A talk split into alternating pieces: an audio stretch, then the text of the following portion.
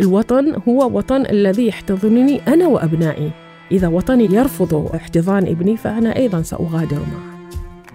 يعني في عندي كذا شرط إنه ما يكون حفل كبير ما يكون في مهر ما يكون آه، متطلبات جنب الزواج نفسه. يعني حاجة صغيرة جدا وحميمية جدا يعني العائله والمقربين.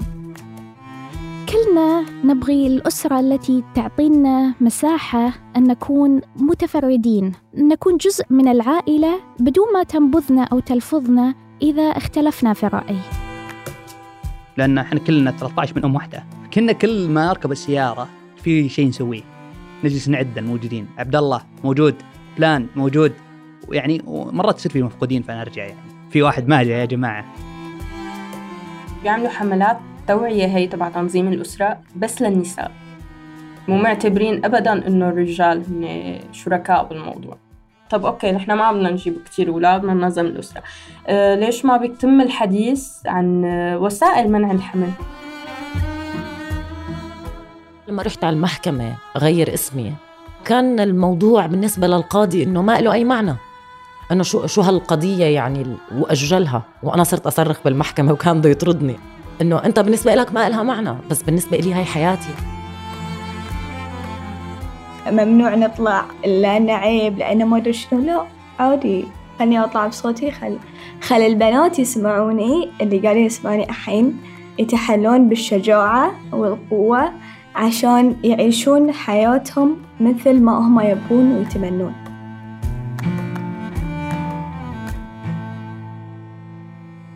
مرحبا. في هذا الموسم من عيب بنسمع قصص عن موضوع مرتبط بكل حدا فينا. في هذا الموسم رح نحكي عن العيلة.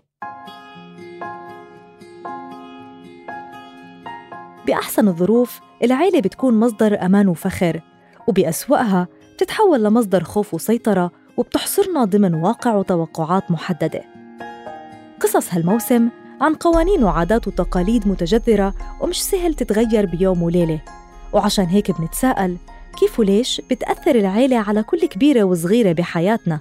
وشو بصير بالناس اللي بتحاول تتحدى وتغير الواقع المفروض عليها ولو شوي؟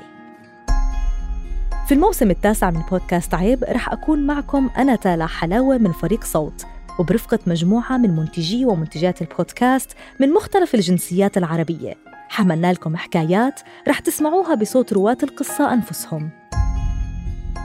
استنونا كل اثنين على منصات البودكاست اللي بتفضلوها وما تنسوا تشتركوا بقناة عيب لتوصلكم تنبيهات الحلقات الجديدة. بودكاست عيب من إنتاج صوت.